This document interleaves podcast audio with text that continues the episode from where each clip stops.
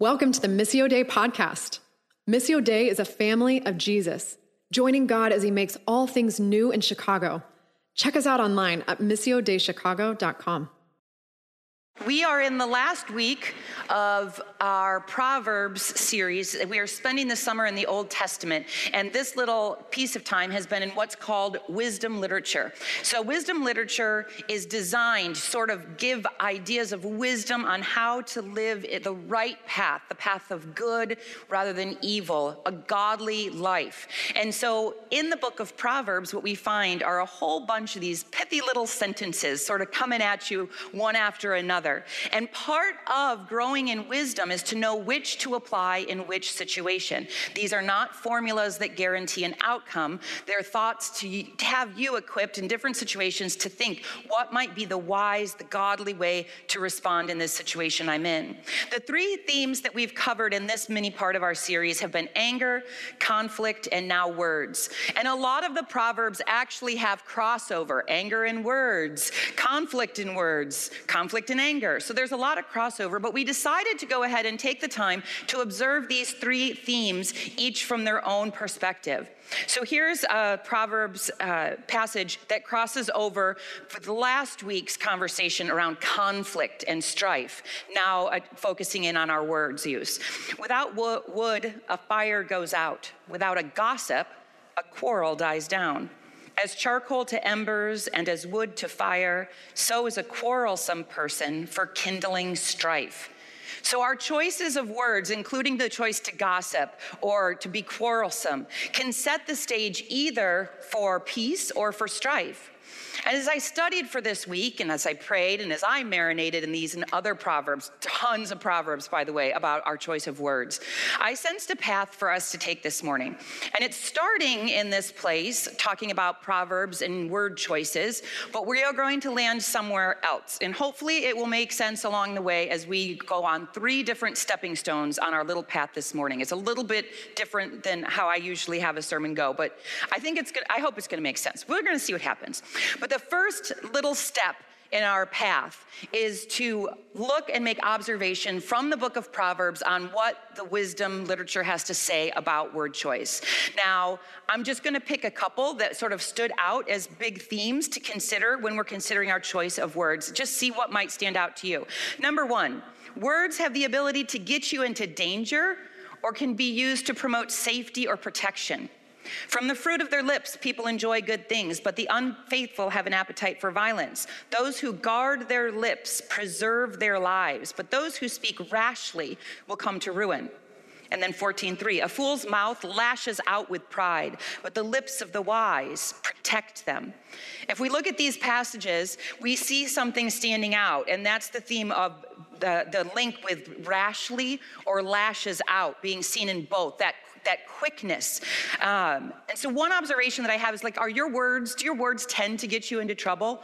You might want to see if you're moving a little too quickly, and you might need the antidote of slowing down before you speak. Remember James 1:19, everyone should be quick to listen and slow to speak. If this is a struggle for you, I would just make this observation. It may be that you're quick with your response because you're rushing too quick in life. I know I do this. When I don't have any margin, when I am full to the rim and I'm about to spill over with busyness, I don't stop and think before I speak, and that can get you into danger. So if you're speaking rashly or lashing out without stopping, you may want to consider not only slowing down in your speech, but consider if you need to slow down in your buffer in your life. That's a whole other sermon, actually, a really uh, popular new book about an unhurried life. But read that and just consider if there are ways and things you can do to actually unhurry your life a bit more. We can't be expected to have the ability to slow in our responses if we're running so hurried and keeping an unhealthy pace of life.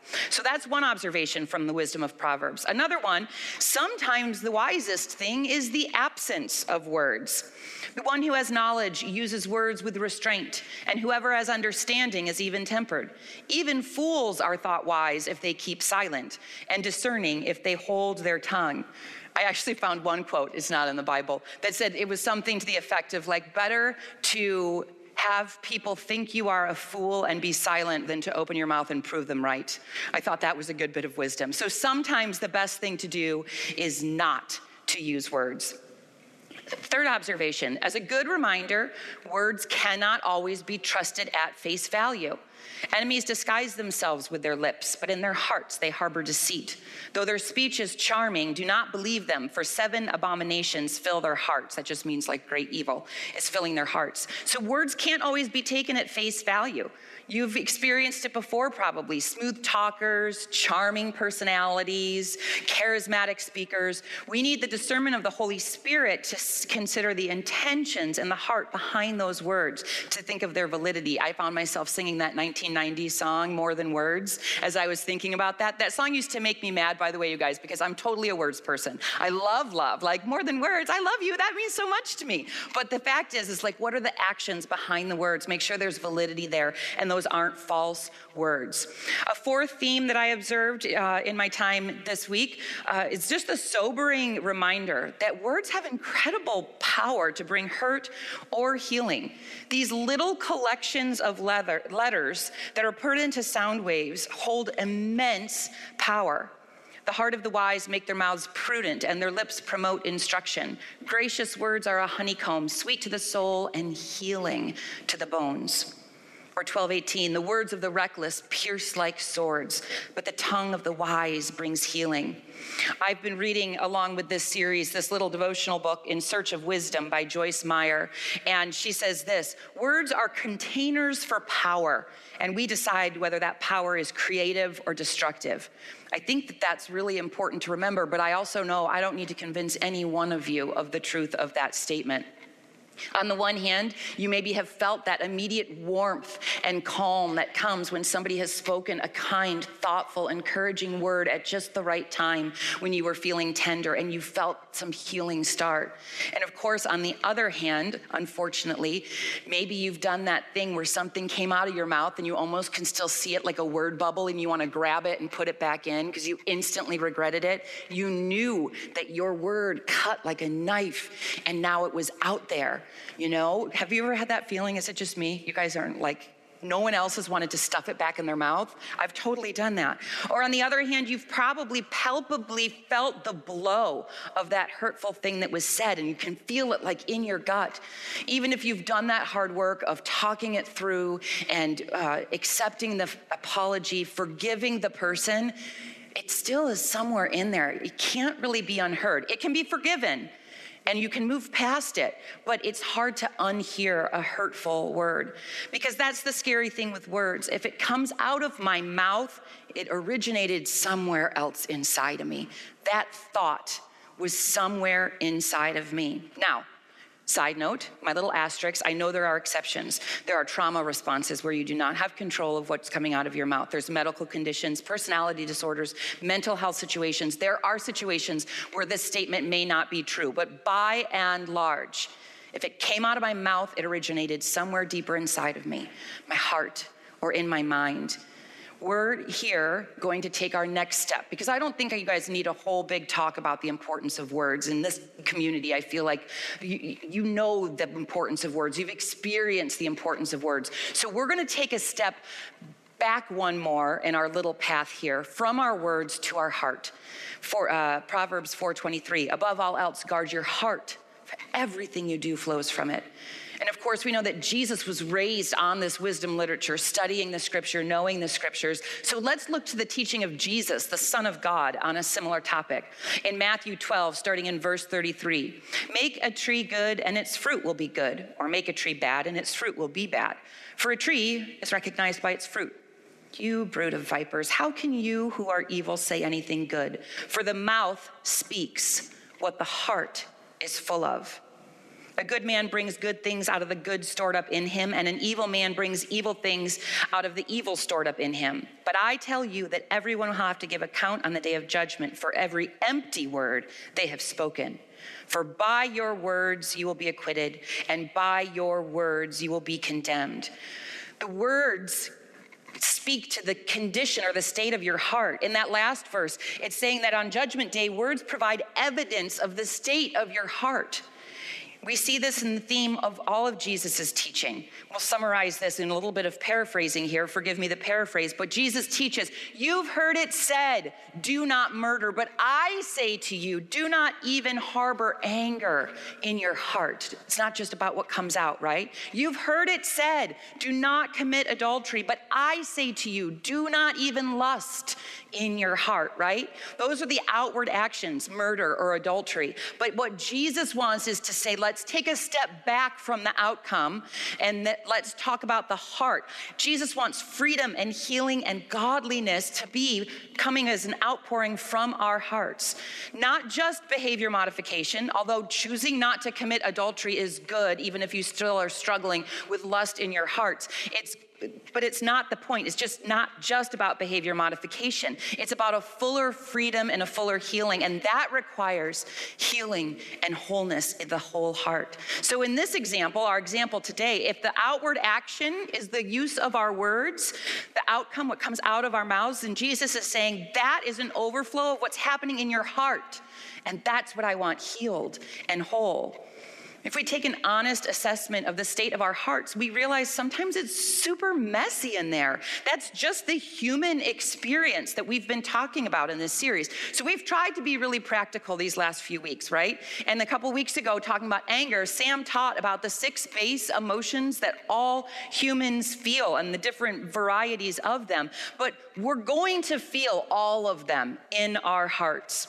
Last year at one of our formations, Adrian Gibson taught us to stop using the language of good or bad with emotions, but instead use comfortable and uncomfortable. There is no bad emotion. Our hearts will feel uncomfortable things, and that's not a sin.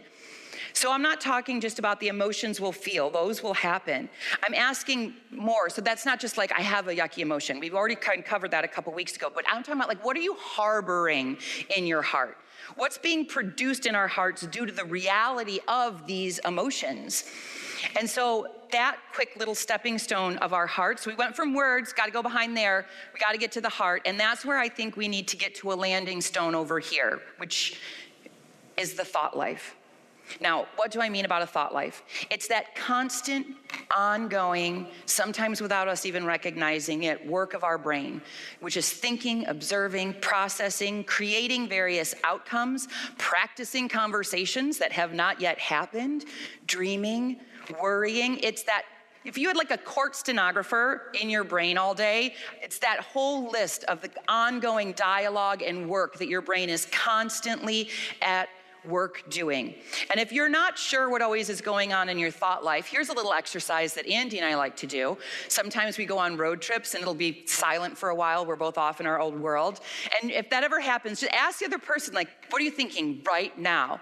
And you'll have been in the car together, and one of them, this will be the, an example of ours, right? Andy will be like, a while ago, I saw a picture of a hamburger, and I thought, it never looks like that when I get a hamburger there. And then I thought, you know what? I really like that place for pizza. Maybe we should go to that place next week and I bet we could do a lunch date. And that's where his brain is. And I'm over, and then he'll be like, What are you thinking about? I'll be like, I was thinking if I lived on a farm like that one we passed a while ago, I would want it to be a horse farm. But I would want two, far, two horses so they could be friends. You know, like I, we just, you just check, like, where has your brain been? And sometimes I haven't even realized that I'm thinking about horses until somebody asks you. And then you have to back it up and be like, How did I get, why am I thinking about horse names right now? And you go, But I saw this farm back there. And you realize where your brain has wandered and gone off to. That's your thought life. And so much is going on without you even realizing you're thinking about it.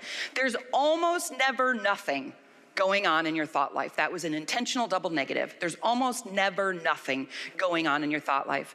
And again, as Joyce Meyer says, the words we speak come from the thoughts we think. That's how we got to this connection, right? And we are helpless to control our words if we let our thoughts run rampant if we let our thoughts run rampant and we don't take an active role in our thought life, we can spend a huge amount of time thinking about things that are not bringing healing and wholeness and peace to our hearts. Our thought life, without us even recognizing it, can be malforming the posture of our hearts. And that's why we're doing this conversation a little differently than usual. And I'm going to end on this last stone by doing something that we don't usually do. I am going to give you a deluge of scriptures about the thought life. But let me first start by telling you why I'm doing this. it took me a long time to realize how much the New Testament wanted to talk about our active role in our own thought life. I hadn't noticed this or seen it until a little while ago. If you are somebody who is new to the thought of taking active control of your own thought life and your thought patterns, just grab a little pen and paper, jot some of these down and look at them later. Meditate on them. Read them while you're battling dark thoughts once you're aware of them. But first, I'm going to explain why I'm dousing us with scripture right now. Well, we already talked about formation by meditation, and so this is a good thing. These are great passages to meditate on about thought life. But I'm telling you this because this came these came to be a lifeline for me personally years ago in my own battle with my thought life. When I realized I was taking a far too passive role with my crazy wandering mind, I shouldn't have just used crazy. It was it was just like it was unruly. My unruly thought life it was not going well at all. And in this, this part of my story, what ended up happening is I started to experience physical symptoms of anxiety for the first time in my life. Not like I'm anxious about this test, but like my throat was closing up and I felt my heart racing and it felt like there was like a very heavy weight on my chest. And then sometimes my arms would go numb. And when it got to its worst, I would feel a tingling all the way up into my jaw. And I was trying to do my breathing and all of this. And the best thing I could do was go and get back into counseling and figure out what was going on in my body because it was becoming debilitating. And I started to realize that I had a real battle with my thought life going on. Isaiah 26, 3, that's the first one to jot down. You will keep in perfect peace those whose minds are steadfast because they trust in you. My mind was not at peace. I was nowhere near steadfast. I was so busy in my brain. I was going far off into dark places before I even realized I was entertaining those thoughts. And it was forming me in really unhealthy ways and not in the way of flourishing that I know God has for all of us, desires for all of us. It was not healthy or healing. I knew I needed God's help. And so I was praying, but I was also needing something more tangible. So I found these scriptures like a lifeline to myself. And they are addressing the very problem I was having with some really practical help.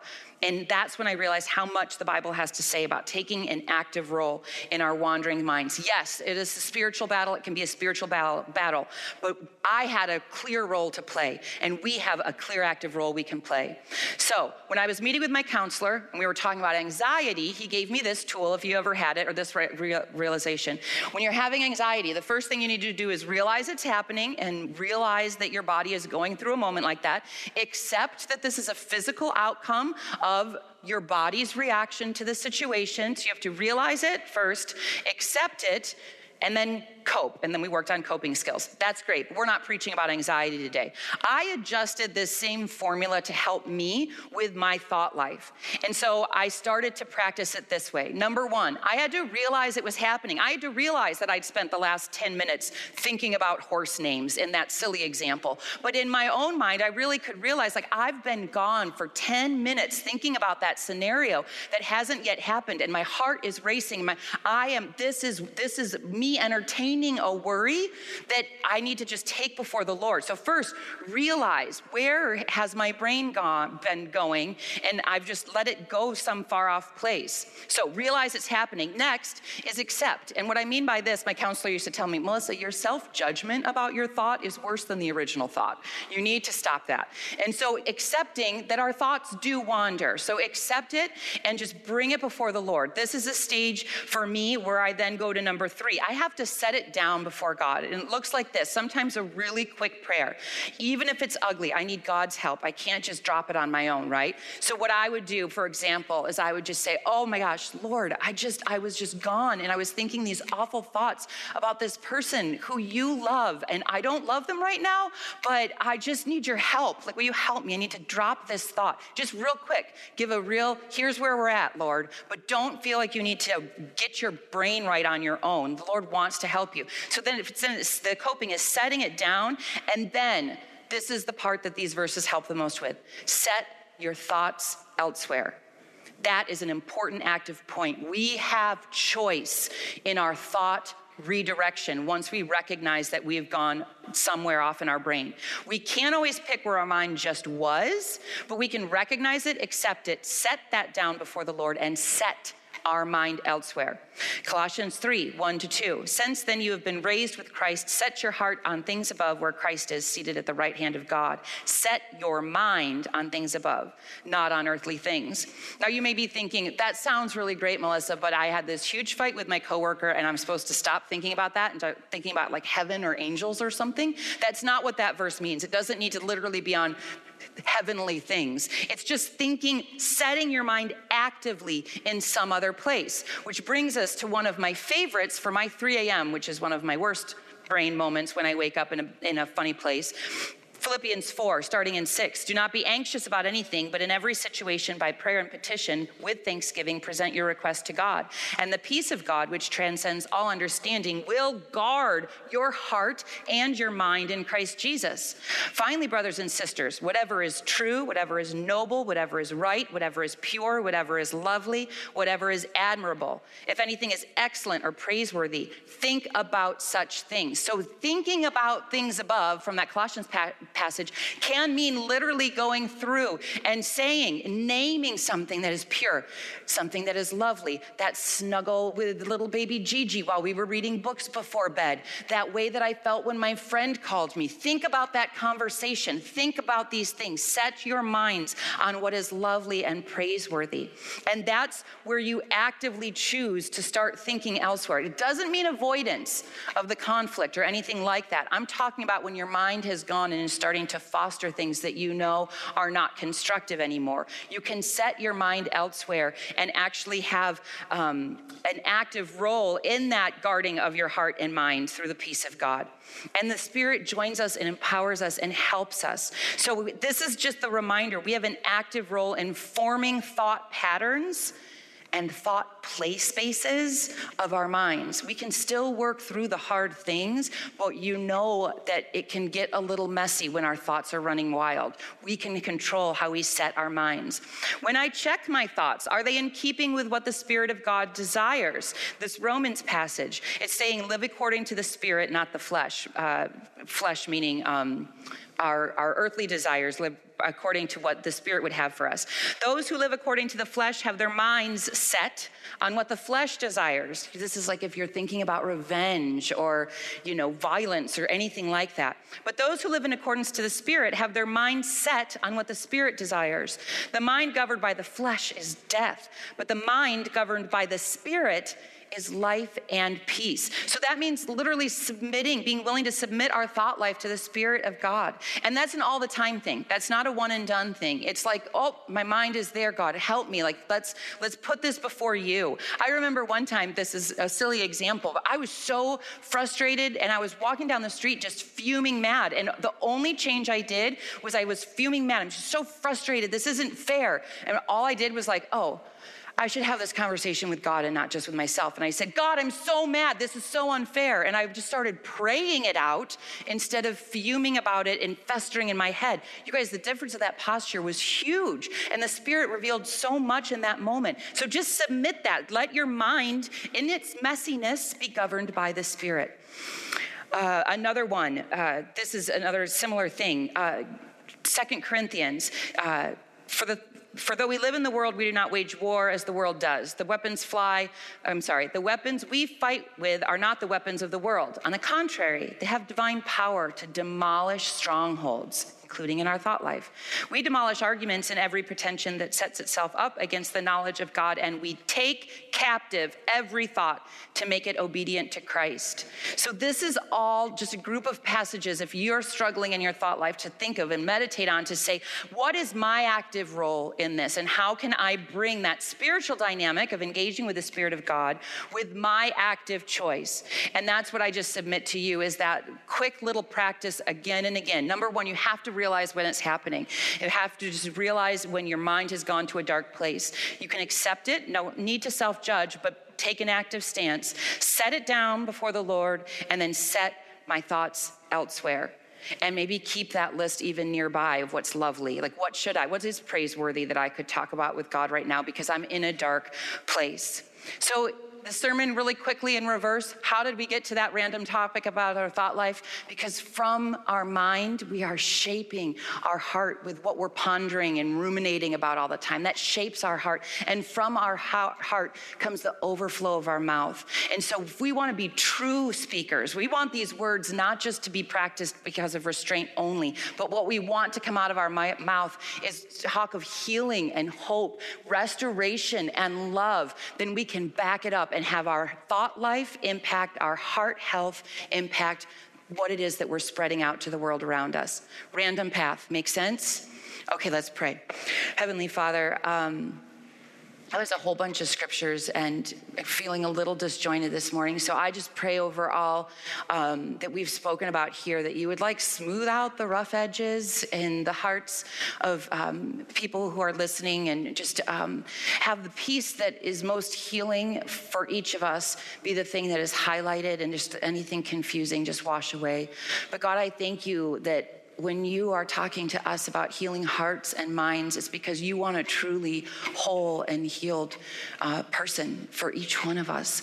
And God, sometimes that feels like hard work. It feels so far off when we are um, wrestling with thoughts in our minds. So help us to also be a community that can um, speak hope and healing uh, over one another, that can help one another process towards a healthy thought life and healthy heart posture.